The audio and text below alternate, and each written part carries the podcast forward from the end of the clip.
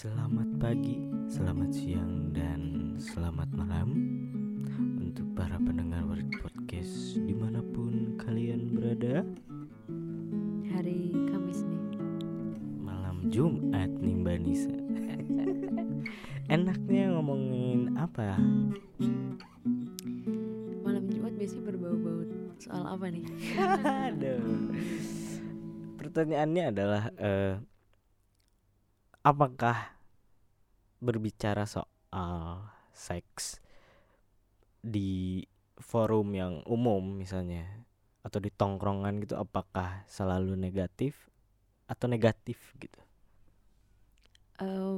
Enggak sih, menurut gue malah itu sesuatu hal yang penting untuk dibicarakan, maksudnya diobrolkan dan diedukasikan gitu kan ya ke publik gitu, malah maksudnya dikasih pengertian lah gitu. Tapi jauh dari hal itu, seks di sini kan kelamin gitu kan ya. Nah, yang menjadi problematika, sesuatu hal yang tabu adalah bukan seksnya aja, tapi utamanya tuh hubungan seksnya gitu. Jadi definisinya dulu deh. Menurut lo tuh gimana sih perseks-seksan itu gitu?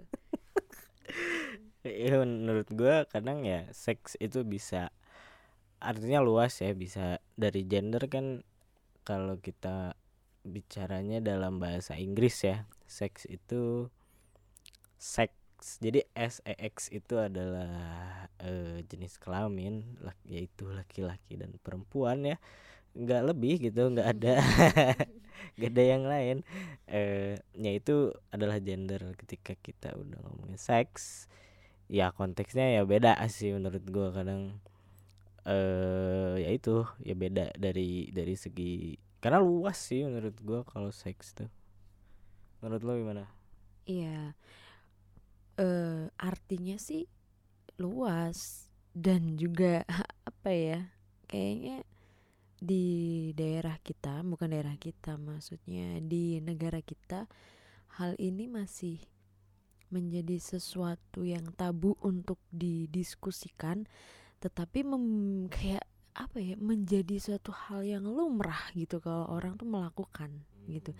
Sedangkan menurut gue ya ayolah dibedah gitu kan, maksudnya ayo didiskusikan bareng-bareng, kita saling tahu dampaknya tuh kayak gimana. Karena kan gue bilang ya kayak hal yang lumrah di kalangan anak muda yang tentunya belum menikah gitu kan ya.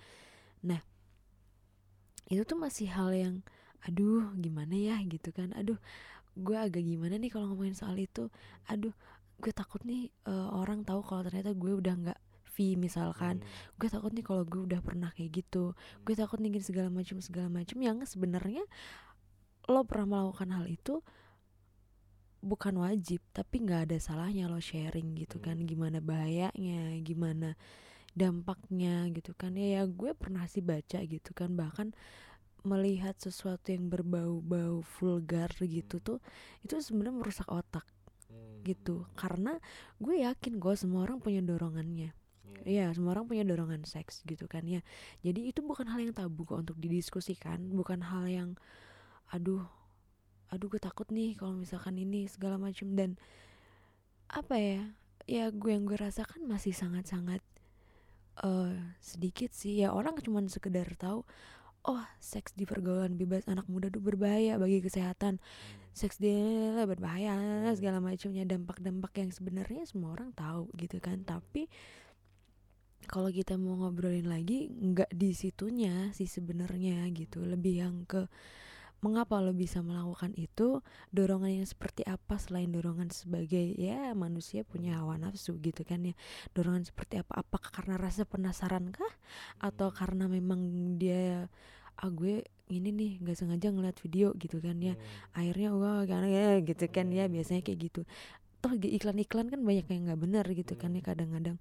Nah itu tuh yang harus, menurut gue yang harus kita ketahui adalah bukan cuman kamu tuh bakal kayak gini, kamu bakal seperti ini, seperti itu, segala macem. Tapi kenapa sih kok bisa gitu kan? Sedangkan kita tuh dikasih jatah waktunya sendiri-sendiri kita untuk bukan melampiaskan, tapi ya bukan merasakan ya, apa sih, penasaran lah gitu. Kita punya jatah ya, kalau kita udah menikah ya itu sesuatu hal yang memang diharuskan gitu kan ya. Nah, kita tuh udah punya jatah gitu. Tapi apa sih yang membuat lo tidak sabar sampai akhirnya terjerumus gitu. Sampai akhirnya gitu kan ya. Mending kalau misalkan memang, bukan mending, nggak ada yang mending. Ini baru sekali dua kali gitu kan ya.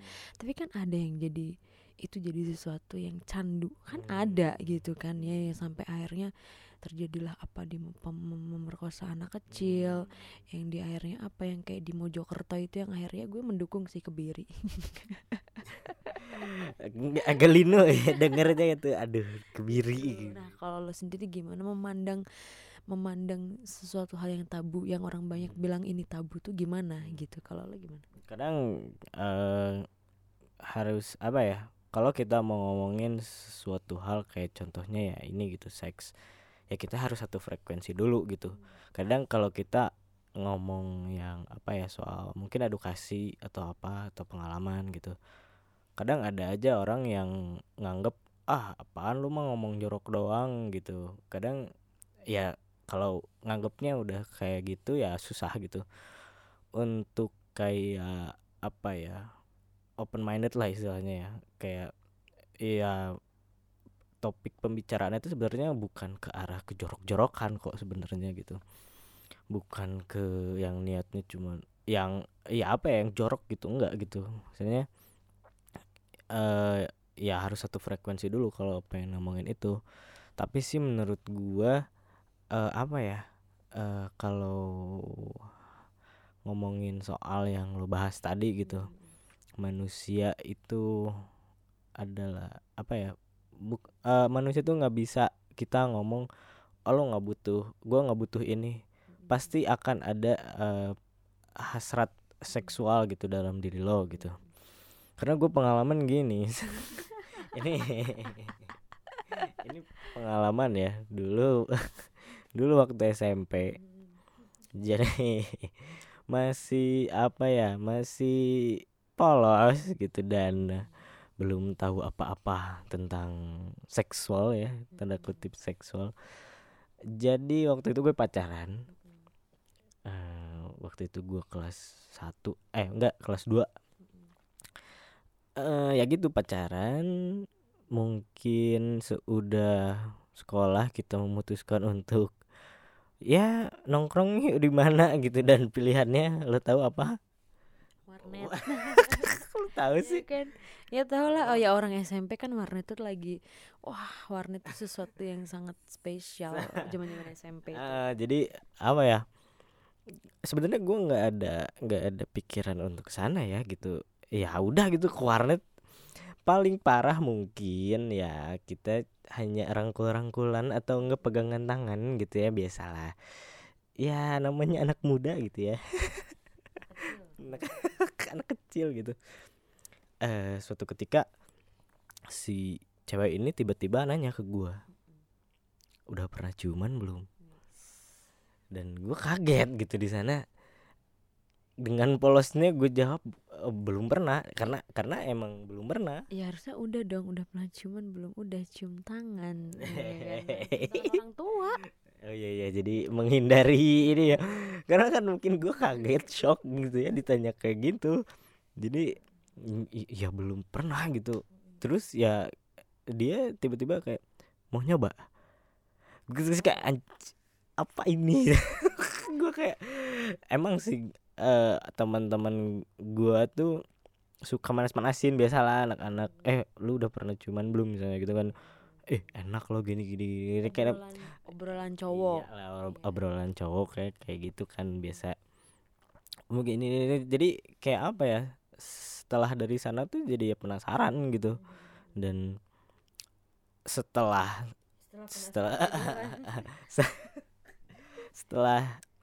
ya ciuman itu terlaksana. Pas upacara bendera. Akan apa ya, setelah kayak lu merasakan suatu hal yang berhubungan dengan seksual tuh pasti akan ingin merasakan lagi atau bahkan merasakan lagi gitu. Jangan sampai keciuman dulu deh, kayak sesimpel lo pegangan tangan atau rangkulan, rangkul atau lo sekedar nyender di bahu cowok lu misalnya nih, ya itu apa ya, kalau misalnya orangnya nggak bisa nahan ya akan keterusan gitu, maksudnya pasti akan ada apa ya, akan ada waktu di mana lo tuh ingin mencoba lebih gitu.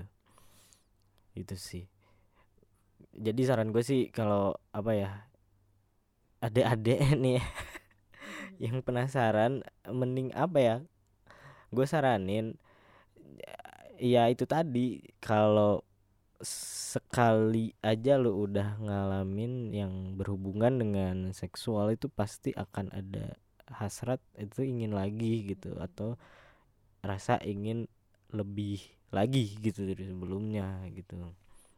Kalau menurut lo gimana? Ya itu dia, prihatin sih sebenarnya kalau misalkan ya gimana ya, gue nggak ngerti sih, zaman ini makin luar biasa dan emang banyak banget remaja gitu kan ya. Ya gue kan kemarin lihat gitu kalau nggak salah di Twitter yang gue bilang di bawah kursi. Oh iya iya. Yang di like sama salah satu penyanyi idola lo. Siapa? Danila. Itu kan, oh itu emang cici the best. Gue kan ngefollow dia gitu kan ya dan nge-like gitu. Gue tuh antara gue menertawakan kebodohan mereka, tapi tuh kalian tuh masih kecil gitu, itu kayak masih umur SMA lah gitu kan ya, udah having sex di bawah kolong dan ketahuan orang gitu kan ya. Terus lo mau apa? Ujungnya nikah muda, nikah dini gitu kan ya. Dan aduh gimana ya, itu tuh rasanya tuh prihatin aja gitu kan ya. Itu nggak mungkin mereka mulai langsung dengan yang kayak gitu, nggak, pasti awalnya lo kayak lo bilang tadi pegangan tangan, terus mulai apa gitu kan, kayak tahapan-tahapan ini kan mulai naik gitu kan ya, kayak gitu kan ya. Yang kayak gue bilang juga tadi di awal gitu kan ya, itu tuh kayak udah jadi hal yang lumrah gitu kan ya. Jadi gini loh, bahkan gue mengalami gitu, gue mengalami di kondisi dimana remaja ya gue pengen tahu segalanya gitu, tapi ya gue nggak akan bisa menyamakan remaja dulu sama sekarang ya gitu kan. Kalau remaja sekarang kan mereka lebih kritis menurut gue sebenarnya, tapi kritisnya mereka tuh nggak dibarengi dengan kondisi dimana orang tua atau orang-orang yang lebih senior dari mereka atau lingkungan juga sama kritisnya untuk membentengi gitu kan ya. Kayak misalkan dah gini, gue bilang ini percuma tapi ya thank you gitu kan ya atas usahanya, kayak Diskominfo gitu kan ngeblokir situs-situs yang berbau pornografi gitu kan ya. Tapi manusia punya akal, you know what I mean kan, manusia punya akalnya untuk memutar gimana caranya gue ngebobol ini yang udah diblokir kayak gitu kan ya. Dan akhirnya percuma gitu kan ya. Yang gue pikirkan adalah, masih gue pelajari adalah ya gue punya adik masih remaja, halo adikku gitu kan ya. Dan gue masih memikirkan cara yang tepat gitu kan ya buat masuk ke dalam dunia mereka yang kritis, penuh rasa penasaran, dan dibarengi dengan teknologi yang gila-gilaan yang semua bisa lo akses dengan gampang. Itu tuh gimana gitu, sedangkan ya gue jauh gitu kan ya. Harus ada kayak, oh ya gue ingat banget juga ya, SMA gitu, SMA kelas 3 kalau nggak salah ya. Iya, guru kimia gue kelas 2 kelas 3 gue lupa, guru kimia gue bilang, oh kelas 2 dia, beliau bilang beliau kan orangnya agak bukan tomboy sih tapi keras gitu lah, maksudnya kelihatan lah beliau tegas gitu, orangnya kan perempuan gitu. Dengan gue kaget gitu kan, dia bilang gini, anak saya juga seumuran kalian tapi di bawah kalian gitu kan ya, seumuran kalian tapi di bawah kalian 2 tahun atau gimana gitu gue lupa. Dan ketika pertama kalinya dia senyum-senyum sendiri gitu kan ya, kayak yang kayaknya ini nih udah mulai gitu kan ya, dia nggak basa-basi bilang gini ke anaknya, kamu ini ya sudah bisa mulai merasakan jatuh cinta ya, digituin kan. Terus dia jawab, hah, dia ketawa-ketawa aja, anaknya ketawa-ketawa aja. Terus dengan tanpa basa-basi, guru gue bilang ke anaknya, kamu siap pacaran, kamu siap hamil ya. Serius, itu bener-bener gue yang gila ya, kata gitu-gitu kan, yang dia langsung anak panah tuh tepat gitu, langsung di ini dia ngasih resikonya apa gitu kan ya. Jadi kan mikir lagi gitu kan ya, akhirnya ditanya, ya kenapa orang bisa sampai hamil, kenapa orang bisa sampai bla bla bla bla bla bla gitu kan ya, karena lo sendiri gitu yang mulai gitu. Jadi gue gak ngerti sih, anak-anak remaja, bukan remaja sih, anak-anak muda, bahkan mungkin di kalangan kita juga banyak yang udah melakukan hal itu gitu kan ya. Tapi atas dasar apa sebenarnya gitu kan? Iya kan gue bilang, dorongan semua orang punya dorongan seksualnya masing-masing. Mau segede apa, mau sekecil apa, it's just about gimana kita buat ngehandle itu gitu kan ya. Manusia dikasih hawa nafsu gitu kan ya, iya gitu kan ya. Tapi kan gimana kita ngehandle itu kan? Maksud gue ya, kalau kita bicara soal ini tadi, lagi-lagi ya kembali lagi gitu kan ya. gue agak kaku nih kok mau ngomong lagi, ngelanjutin. Coba dari lo gimana? Apa yang mau lo tahu tuh apa? Ya itu kayak gitu, kayak oh ya, kayak dampaknya aja lah, dampak kita melakukan hubungan seks sebelum waktunya. Sebenarnya semua orang tahu kan ya, hamil bisa hamil muda, jadi ibu muda bapak muda gitu kan ya. Terus penyakit gitu, terus depresi, biasanya sih depresi ke ceweknya ya gitu kan, banyak kasus ya kan kalau cewek bunting ditinggal aja gitu kan, ini banyak banget kasusnya gitu kan ya. Jadi apa ya, kalau dampak-dampak yang kayak gitu tuh menurut gue untuk sekarang, untuk mental orang-orang sekarang, bukan orang-orang ya, anak muda sekarang tuh kayak ya yaudah sih bodo amat, kayak yang udah enggak kebas lah gitu, kayak hal-hal itu. Dan kalau belum ngerasain sendiri dampaknya, kayaknya lo belum bisa melek gitu kalau hal ini tuh memang sesuatu yang itu warning lo sekarang tuh gitu. Jadi udah banyak contoh, banyak hal yang bisa dilihat. Ada beberapa kan dulu tuh di Twitter kan dia bilang gue hamil duluan gitu kan ya, dan laki-laki gue ninggalin gue, dia nikahin gue tapi ninggalin gue. Ada juga sendiri gue, tetangga temen gue hamil di luar nikah karena seks bebas itu tadi. Si cowoknya nggak mau nikahin, padahal awalnya tuh kayak yang aku cinta kamu, aku sayang kamu, bla bla bla, akhirnya melakukan itu. Akhirnya gak dinikahin gitu, malah pas hari-hari dinikahinnya tuh cowoknya kabur. Oh iya. Pas ijab kabulnya. Coba gimana? Udah kayak sinetron aja.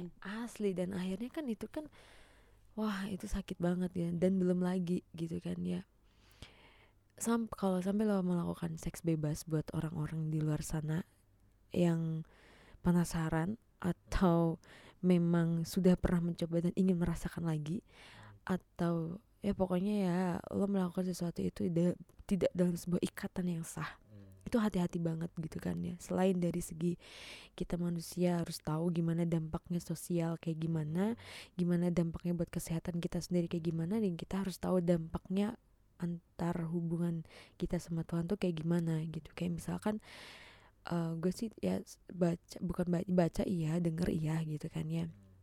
Jadi kayak hubungan di luar nikah tuh kalau anaknya nanti cewek, itu tuh kasihan lah gitu. Silahkan baca sendiri dan cari sendiri, gue takut. Tapi kalau gue baca, gue resapi gitu, anak ini gak dosa. Anak ini lahir ya karena bukan cinta menurut gue, itu karena nafsu. Gitu kan, karena nafsu gitu kan ya. Jadi dia lahir di dunia aja tuh udah harus menanggung dosa-dosa orang tuanya gitu, secara nggak langsung ya gitu, kalau kita tahu betul gitu kan ya. Jadi masih mau melakukan hal itu dengan banyak resiko, dengan banyak hal yang sangat-sangat, kalau tarik negatifnya, kalau lihat negatifnya itu tuh banyak banget negatifnya gitu kan ya. Kenapa sih nggak mau bersabar aja gitu kan ya, melakukan hubungan yang sehat? Terus pasti kok ada saatnya gitu, ada saatnya, bahkan beda loh gitu kan. Dan menurut gue beda ya, sesuatu yang dilakukan karena nafsu atau sesuatu yang dilakukan karena cinta gitu, karena memang benar tulus gitu, karena ini kewajiban, ini pahala gitu kan ya, beda sama sesuatu yang wah nafsu doang gitu kan ya, wah barbar jadinya gitu. Kadang kita juga apa ya, ya intinya gini deh, lo harus punya pengetahuan dulu lah sebelum melakukan apa-apa gitu, jangan hanya atas dasar karena penasaran, terus atas dasar cinta dan kasih sayang yang lo punya terhadap lawan jenis lo atau pasangan lo gitu, janganlah gitu ya, karena apa ya, dampaknya tuh akan sangat terasa gitu. Ketika mungkin ini seorang ngomongin cewek ya, ketika dia mungkin pernah melakukan hal ya katakanlah having sex gitu ya dengan cowok lain, dan lo nggak tahu ketika lo pacaran sama cewek itu, lo nggak tahu dia emang udah pernah melakukan itu, dan akhirnya lo terbawa suasana, lo terbawa oleh pasangan lo itu ya, apa intinya apa ya, mungkin emang education tuh perlu banget gitu. Seenggaknya lah gitu, cowok nih ya, ya itu mah urusan masing-masing lah, lo mau lakuin itu ya udah terserah gitu ya, tapi ya lo tanggung sendiri gitu resikonya, tapi lo juga harus mikirin gimana si cewek itu gitu, dan minimal tau lah gitu, lo kalau keluar di dalam tuh lo bakal hamil gitu.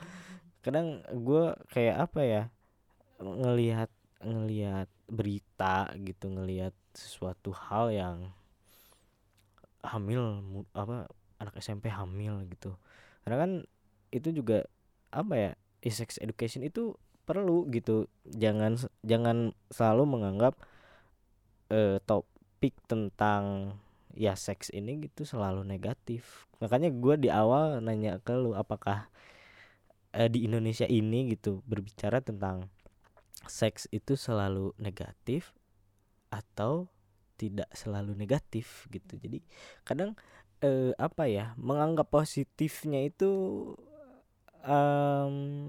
susah gitu ya, pasti bawaannya selalu negatif gitu. Makanya mungkin banyak anak-anak muda yang pergaulannya itu sangat tidak terkontrol lah itu istilahnya sama orang tuanya gitu.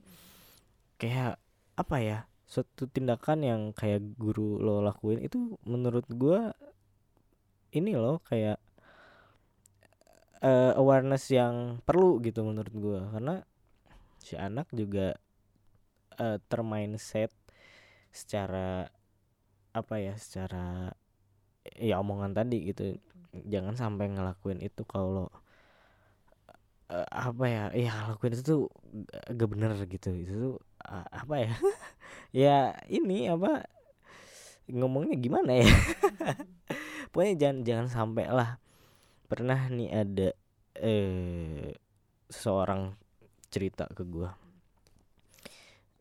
dia curhat ke gua kenal orang ini tuh di sosmed lah ya, sebut saja sosmed gitu, dan dia masih sekolah dan dia nanya ke gue gitu, Dil, menurut lo ini nggak sih lumrah nggak sih kalau gue pengen, gue tuh apa ya, bukan syirik sih, kayak selalu diceng-cengin karena dia tuh masih virgin gitu, dia tuh masih virgin, dan dia cerita ke gue kalau dia tuh pengen ya, karena diceng-cengin itu dia jadi apa ya, apa sih diceng-cengin gitu ya, gue juga bisa sebenarnya kayak gitu kan.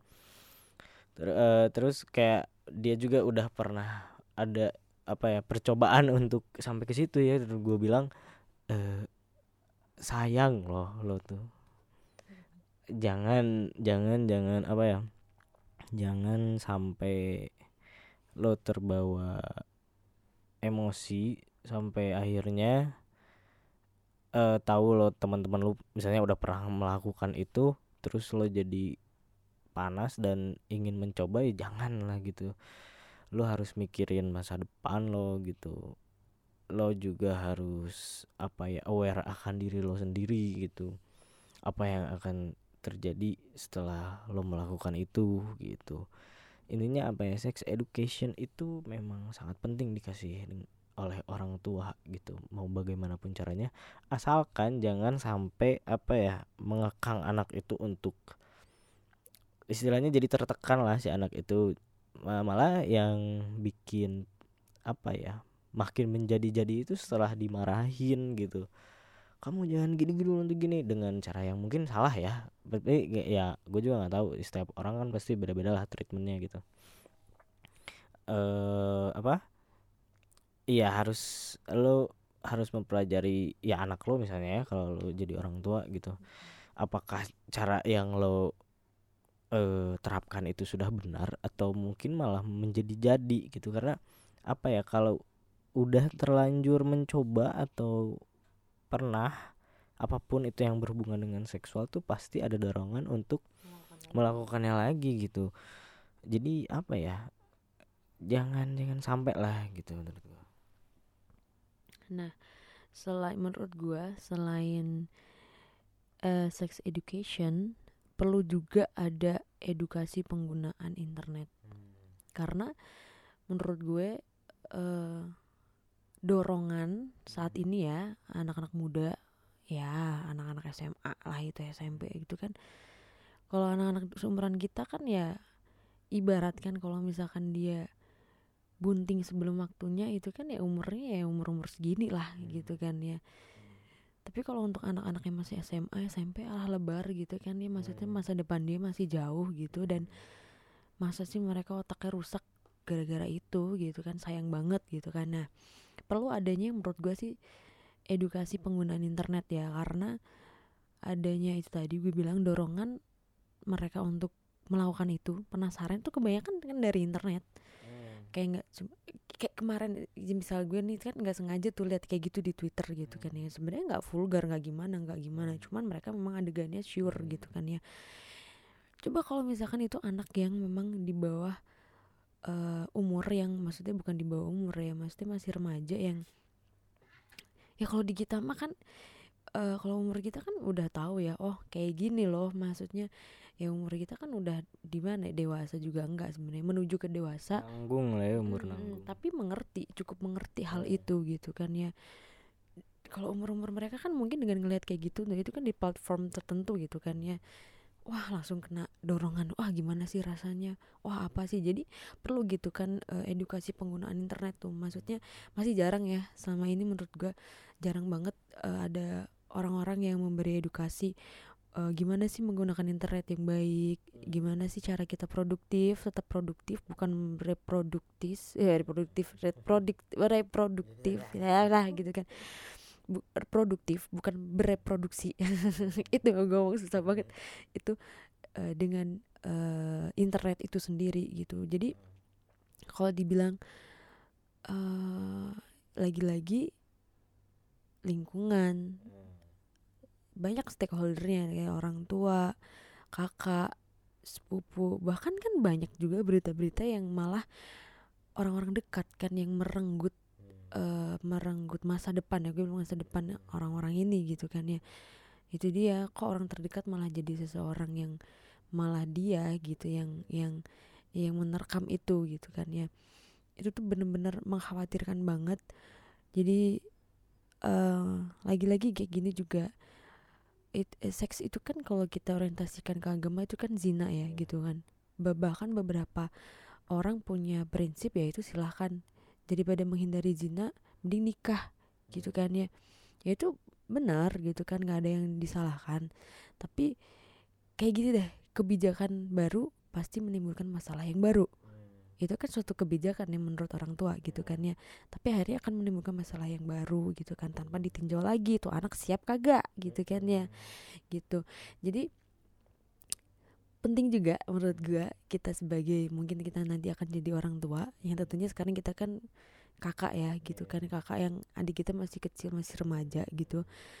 gimana sih kita memberikan treatment gitu. Kalau hal ini tuh ibarat gini, udah dah yang rusak gue aja gitu kan, lu jangan, ibarat kan gitu kan ya, udah yang tahu sejauh ini gue aja, lu jangan gitu kan ya.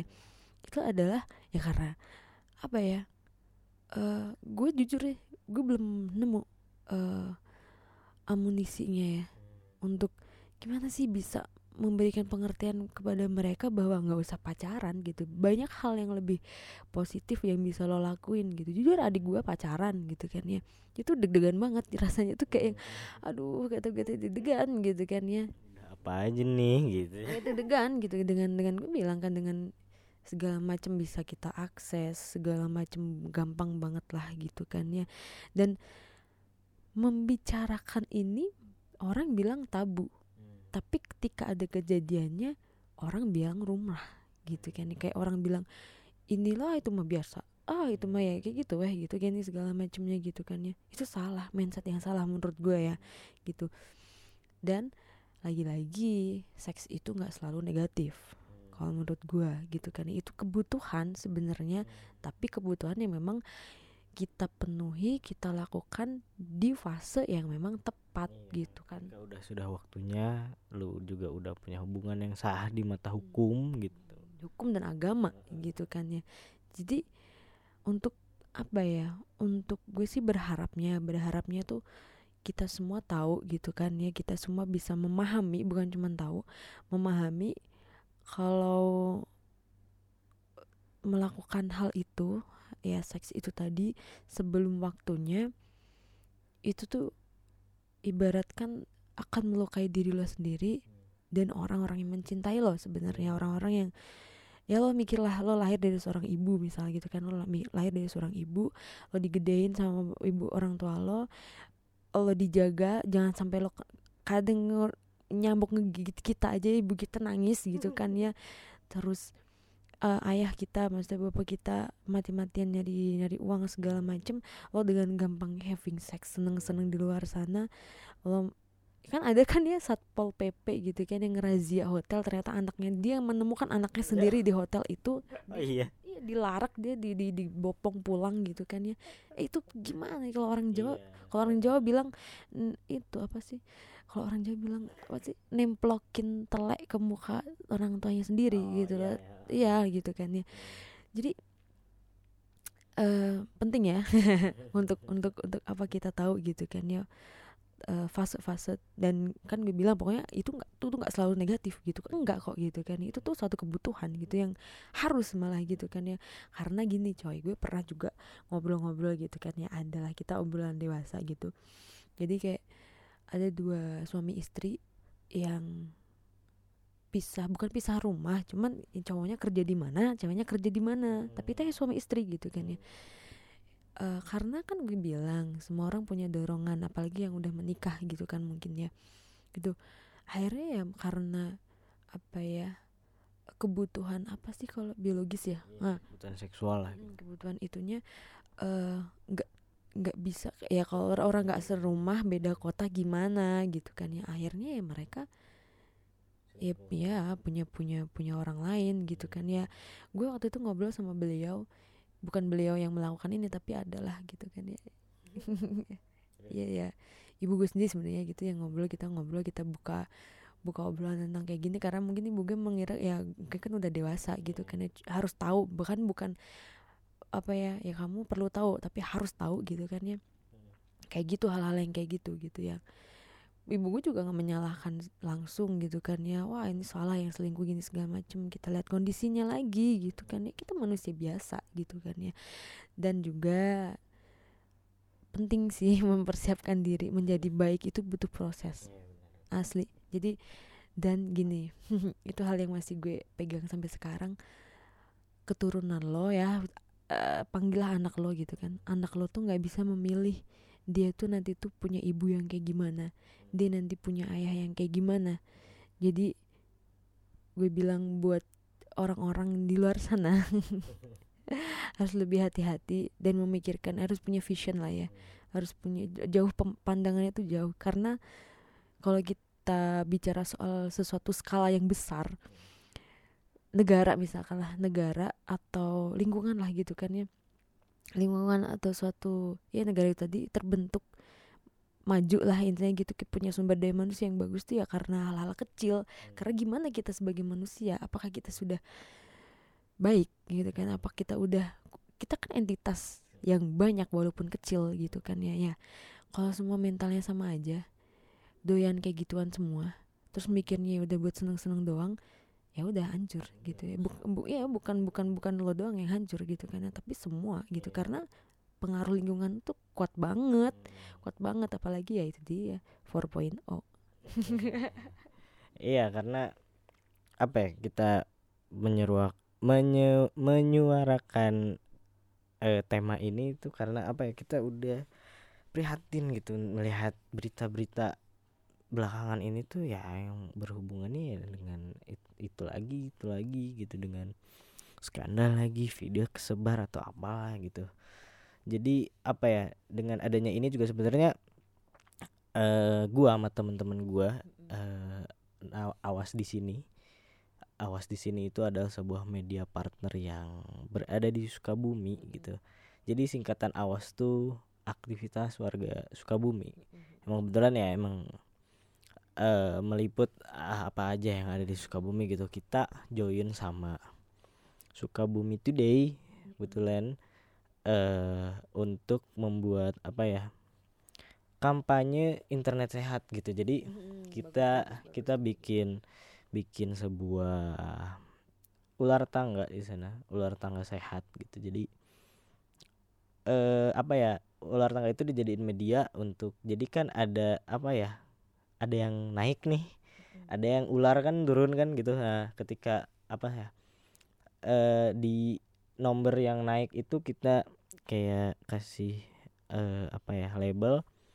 Ketika lo melakukan suatu hal yang baik, lo akan naik gitu. Oh, iya. Tapi ketika lo melakukan hal yang buruk, lo akan turun. Nah, gitu sih.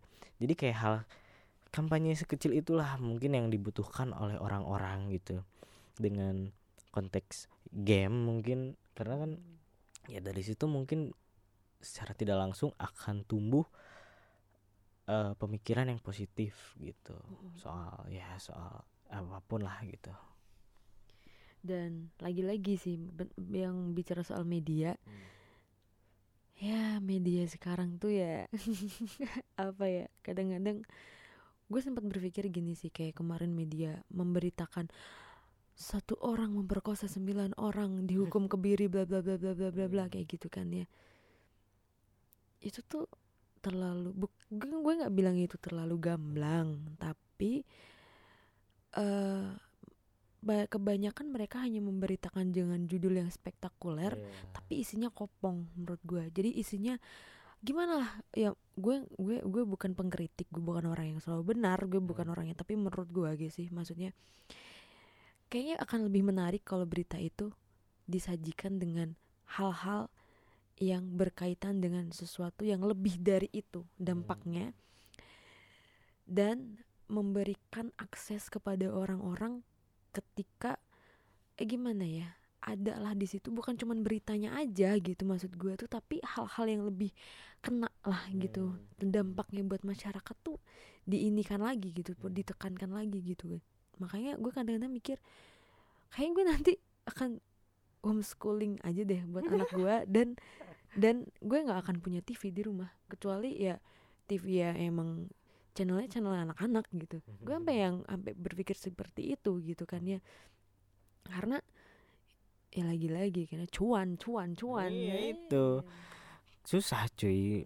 Kalau ngomongin duit gitu serakah gitu, orang tuh kayak mementingkan ya demi apapun gitu, merelakan apapun gitu. Ya sebenarnya itu sih keresahan kita tentang apa ya, seks ini gitu, tentang berita-berita yang akhir ini muncul tuh. Kenapa sih gitu? Kenapa nggak berita yang bagus aja lah gitu? Dan ya media juga kayak ngasih kabarnya tuh yang apa sih, Vina Garut kemarin kan, Vina Garut tuh iya sampai trending kan gitu di Twitter. Oh, iya. Oh gue lagi hibernasi kan. Iya pokoknya ya Vina Garut itu, terus sama yang kepergok di kelas itu yang lo lihat itu kelas. Itu tuh enggak tahu ya kayaknya sih. Lihatnya cuma di bawah meja. Ya di bawah meja lah gitu ya. Ya mereka juga kelihatannya pakai seragam gitu. Enggak baju biasa. Orang ada teh kayak gue tuh ngeliatnya tuh suasana kayak lagi arisan muda-mudi gitu kan sih lo. Ini orang ngapain gitu kan ya. Ya itu dia gitu. Apalagi nih yang mau disampaikan dengan kepada pendengar gitu. Iya, intinya balik lagi ke apa ya, ke diri masing-masing gitu. Untuk cewek nih sebisa mungkin jaga diri lo baik-baik. Berikanlah semuanya kepada seseorang yang memang benar-benar itu adalah jodoh kamu gitu ya. Jangan sampai nantinya menyesal, jangan sampai lo ngerasa nanti ketika lo udah pernah mencoba seperti berhubungan sesama jenis gitu ya. Lo nya sorry sama pasangan lo sama lain jenis gitu maksudnya. Itu kan jingaco ngomong gue. Ya memang having sex lah ya gitu ya. Lo pasti akan ada rasa bersalah dan lo tuh kotor gitu, lu gak pantas buat siapapun gitu. Nanti pasti akan ada pemikiran kayak gitu dan jangan sampai lah gitu. Jadi gue juga mau cerita sedikit lagi gitu kan, gue punya temen dia melakukan seks duluan sebelum menikah dan akhirnya bunting. Dan gue waktu itu ini sih diceritain sama teman gue yang emang ngejenguk gitu kan, dengan muka yang sedih habis lahiran kalau nggak salah. Dengan muka yang sedih dia bilang, kalian harus hati-hati ya, nikmati masa muda kalian dengan benar-benar produktif dan bermanfaat gitu kan ya, jangan kayak aku. Dia bilang gitu kan. Itu sebenarnya gimana ya, kalau kita bilang kita nggak boleh nyukurin gitu kan, syukur lo gitu kan, dibilangin ngeyel segala macem ya, itu pilihan dia gitu kan. Dia mau, aduh kesemutan gue, dia mau ini apa namanya, mau ya dia melakukan ya, itu resikonya. Dia seusia kita, dia tahu resikonya apa, ya udahlah jalani gitu kan ya. Dan untuk mungkin gini, kita nggak bisa hanya satu arah pemikirannya ya, kita nggak bisa hanya melarang. Tapi untuk teman-teman yang sudah pernah melakukan, percayalah dan tanamkan pada diri untuk tidak melakukan lagi.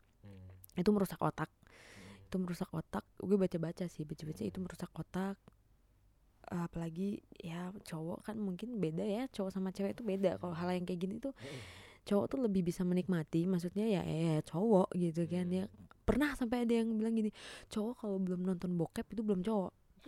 Gue sempet denger kayak gitu. Berarti ya gue kan suka gaul sama anak cowok, maksudnya kan nongkrong sama anak cowok gitu kan ya, dan sempet bulan kayak gitu ya. Kita sebagai cewek ngedengernya apaan sih gitu kan ya, apa sih enaknya tuh, apa sensasinya di mana ngelihat kayak gitu, geleh gitu kan ya. Kalau cewek kan gitu ya. Nah cewek cowok itu emang beda gitu. Nah ini gue menyarankan nih untuk cowok dulu nih, cowok yang punya pacar misalkan gitu kan ya, jangan cuman ingin melindungi pasangan kamu dari orang lain. Jadi jangan jadi seseorang yang bisa melindungi pasanganmu dari orang lain, tapi kamu gak bisa melindungi pasanganmu dari dirimu sendiri. Kalau gue sih gitu bilang ya gitu kan, lo cowok gitu kan ya. Nah kalau buat cewek, kalau misalkan udah menjurus ke arah sana, udah gak bener, jangan diterusin.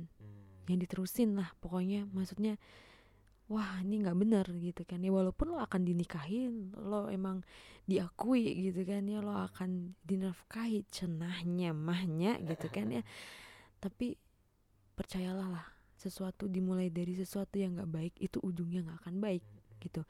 Nah lagi buat orang yang sudah pernah melakukan, terutama gue sih ngomongnya sama cewek ya ini ya gitu kan ya. Dan gue sempet ngedengerin ini di beberapa obrolan tentang sex education gitu kan ya. Gini, ketika lo udah gak virgin, misal ketika lo udah gak virgin, jangan menganggap diri lo kotor banget. Jangan, karena banyak orang yang masih punya pandangan yang terbuka kalau dan percaya kalau value seseorang itu bukan hanya dilihat dari kevirginannya dia doang. Ngerti kan maksud gue? Gitu. Jadi jangan menjadikan diri lo orang yang paling ngenes, orang yang paling salah, orang yang paling kotor di dunia. Kok ngejauh-ngejauh sih mic-nya? Gitu kan. Itu janganlah gitu kan. Percayalah bahwa ada beberapa orang yang menerima lo gitu, menerima lo dan tunjukin aja value lo. Selain ya mungkin lo kan pinter, lo bisa pinter bisnis, lo bisa bla bla bla, banyak hal yang orang tuh akan menilai itu sebagai nilai plus, dan akhirnya orang nggak akan mikirin lo kayak gimana sih dulunya, lo udah nggak perawan, lo apa segala macem gitu. Begitu juga cowok gitu kan ya, kalau lo dulu pernah melakukan hal itu, ya apa ya, kalau cowok gue nggak tahu sih, karena rata-rata cowok itu menjadi sesuatu yang wah sih buat dia gitu. Gue udah nih kayak gitu sih. Jadi gue lebih ketekankan ke cewek sih, kalau lo tuh berarti gitu kan. Cantik lo tuh bukan cuma dilihat dari lo masih CV doang gitu kan, tapi banyak hal lah bisa dilihat gitu. Buat adik-adik intinya buat para cowok fuckboy out there, cintailah pasanganmu gitu, jagalah pasanganmu, jangan dirusak gitu ya, karena kasihan gitu boy, kasihan gitu boy, hati wanita tuh rapuh gitu. Terus buat wanita juga jangan hanya atas dasar cinta dan kasih sayang lo rela memberikan segalanya gitu, jangan, karena dampak buruknya juga akan lo rasakan. So ada begitu saja sepertinya pembahasan kita tentang seks, karena apa ya, susah sih kalau nggak ada pergerakan kecil lah gitu ya, seperti education dari media apapun, seperti game atau apapun gitu. Kayak ya gue juga itu kayak di CFD gitulah hari Minggu gitu ya, yang ingin hadir mungkin bisa bawa anak-anaknya gitu untuk bermain-main sambil belajar gitu. Intinya gitu sih pesan dari kita. So thank you so much buat teman-teman yang udah dengerin podcast kita kali ini. Share juga ke teman-teman, mungkin ada teman yang perlu mendengar ini mungkin, atau apapun ya. Intinya kita sangat berterima kasih dengan respon teman-teman yang ngasih kita referensi untuk mengangkat topik-topik lain gitu ya, nggak Melisa? Iya itu dia gitu kan, yang ngalor ngidul kan obrolan kita. Semoga bisa diterima tentunya, dan maaf kalau misalkan ada perkataan atau kosakata yang aduh nggak banget nih gitu kan ya, atau menyinggung atau gimana nggak ada sih, cuman kita tuh pengen berbagi keresahan aja. Kita harus sama-sama tahu gitu kan ya, 10 tahun, 20 tahun ke depan tuh kayak gimana, makin gila. Bahkan bumi kita sekarang tuh udah 8,6 miliar, padahal idealnya bumi itu hanya 4 miliar. Nah itu tuh kita harus memikirkan itu juga gitu kan ya. Salah satunya adalah 2 anak lebih baik. Enggak juga sih, dikira gue brand ambassador. Ya itulah gitu ya. So thank you so much for listening this episode. Kita ketemu lagi di episode selanjutnya, and see you, bye bye.